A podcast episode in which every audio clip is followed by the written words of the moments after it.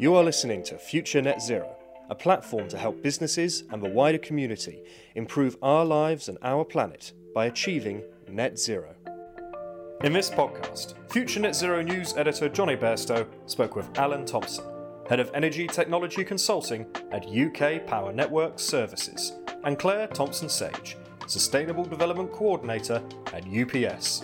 They discussed the electrification of UPS's fleet and how UK Power Network Services is helping them make that transition. Hello, everyone, and welcome to this podcast with Future Net Zero. I'm Johnny Bairstow, and today I'm talking about collaborating to enable net zero. I'm joined by Claire Thompson Sage, Sustainable Development Coordinator at UPS, and Alan Thompson, Head of Energy Technology Consulting at UK Power Network Services. So, thank you guys for joining me. Yeah, thanks, Johnny. Thanks, Jonny. So we'll jump right into it. So this first question is for UPS. The EV Fleet Centered Local Energy Systems project is highly innovative. Claire, could you please explain the partnership work with UK Power Network Services so far and just talk us through what was UPS's role in this particular project? Sure, thanks, Johnny. Uh, so we started off uh, with electric vehicles in London back in 2008.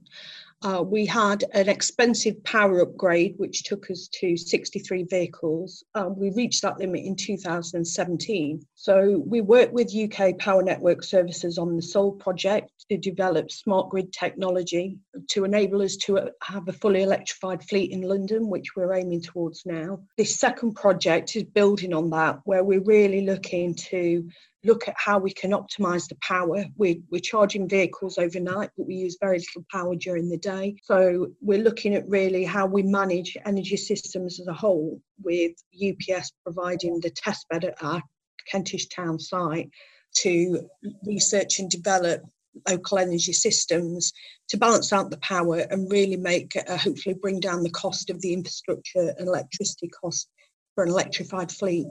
And what was the wider impact of the EV fleet centered local energy systems on UPS's fleet electrification plans? Well, we've got a strong electrification strategy for the whole of Europe, really. We've invested in Arrival and have pledged by 10,000 vehicles.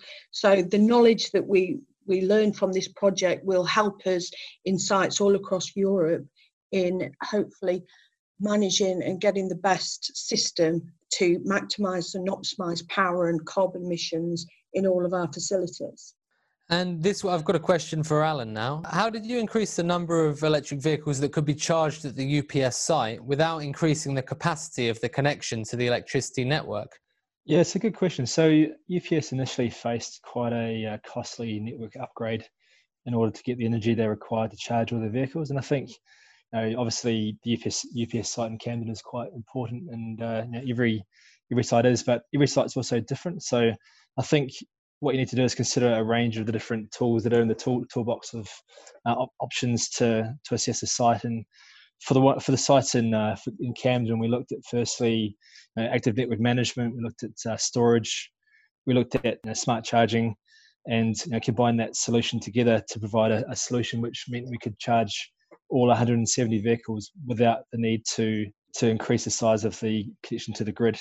So I think it's really just assessing a site holistically, and the you know the EFLES project which we're talking about so here is has actually taken that a, a step further uh, and, and, enabled us to to look at including you know, on-site generation, so you know PV on the roof, allowing the public to use charging infrastructure. So obviously with UPS, the vehicles are out during the day, so there's a significant revenue opportunity for UPS while those vehicles are out, um, and so allowing that capacity to be used instead of uh, being being idle. So yeah, I guess treating each each site independently and and uniquely. So we can then uh, assess the range of tools that are available to provide the best solution for the for, the, for that particular site. Yeah, it sounds like quite a bespoke process where you work out yeah what suits each site and each client and each individual setting, and then deliver what they need. I suppose.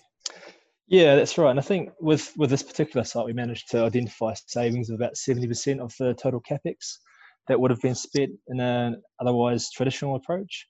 I think another key benefit we identified was with the you know the flexibility of the site and obviously with the vehicles coming in at different times and the ability to move the load around, there's actually a potential of 30% of savings in OPEX costs um, as well through accessing flexibility markets and moving moving energy around to to cheaper you know, off-peak tariffs, for example. And now that that's all set up and working, uh, what are your plans to scale up the number of electric vehicles at the depot? Because that's often the case, isn't it? The companies will electrify a portion of their fleet, and then in the future they'll build upon that. So, how do you enable it?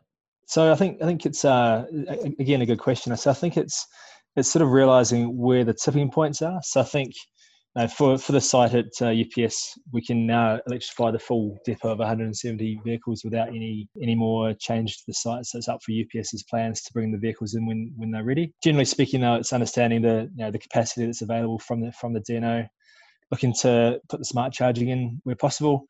Uh, understanding what your vehicle strategy is. So what's what's the timing for those vehicles for your operational requirements, and then from the infrastructure point of view, making sure the, the infrastructure is available at the right time for those vehicles. And so that those tipping points are key. So where you have capacity that's available at the moment, make the most of that. But where you need to upgrade that capacity to the grid, uh, there's obviously solutions to try and resolve that through time connections or flexible connections as well, plus all the behind the meter solutions as well. Claire, what are you doing on your end to make sure this is possible? I, I think, as Alan said, it's it's knowing where the pinch points are, what the charging window is, what the power supply to a building is, and also then grid upgrades we know are non-incremental and very expensive but building a strategy where there are incremental increases that we can do through solar power and battery storage which are also movable between sites.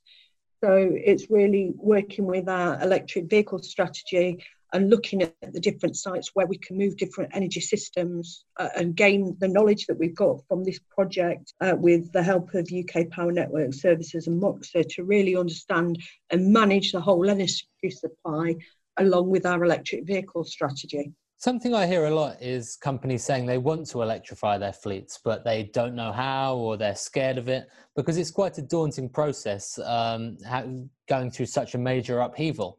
So, this is another question for Alan. How would you suggest for our listeners who are maybe thinking about electrifying their fleet, how can they get started? Yeah, I think I think you raise a good point there. I mean, it is you know, our, our clients, you know, they see an ecosystem of different organizations in the market that do a lot of different things and that can be a bit of a challenge to understand who does what and how that would fit or how they can provide the best solution for for their business so i think you know starting off with an initial strategy which you know looks at both the the vehicle side of things so when do you want the vehicles to come in um, what operational needs do you need for the vehicles and making sure you choose the right vehicles for for what you need and then secondly from an infrastructure point of view making sure you can get the energy to those vehicles when they arrive at the cheapest possible way. So yeah, it's, I think it's one of those things where with UPS we managed to identify that you know that seventy percent capex savings from you know, using the behind the meter solutions. Sure, and the, the, those savings that you mentioned there are absolutely vital, aren't they? Because it has to make economic sense. Otherwise,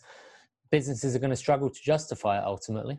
Yeah, that's right. And with with vehicles coming on board, traditional budgets for for fleets, particularly, you know, the the capex requirement up front for electric vehicles is, is quite significant compared to traditional ICE vehicles. So yeah. Um, it's it's a challenge to make sure you you have that uh, upfront capex available initially. So being able to not have that same cost incurred from the infrastructure side of things is obviously a benefit. Well, thank you very much for talking us through uh, what it takes and how it's done. I'm sure that will prove very useful to all of our listeners out there, and it's been a pleasure talking to you both. You too, Johnny. Yeah, thanks, Johnny. You have been listening to a Future Net Zero podcast along with our partner, UK Power Networks. This has been a promoted podcast. Please follow us on social media and subscribe to the website at www.futurenetzero.com. Future Net Zero. Better business, better planet.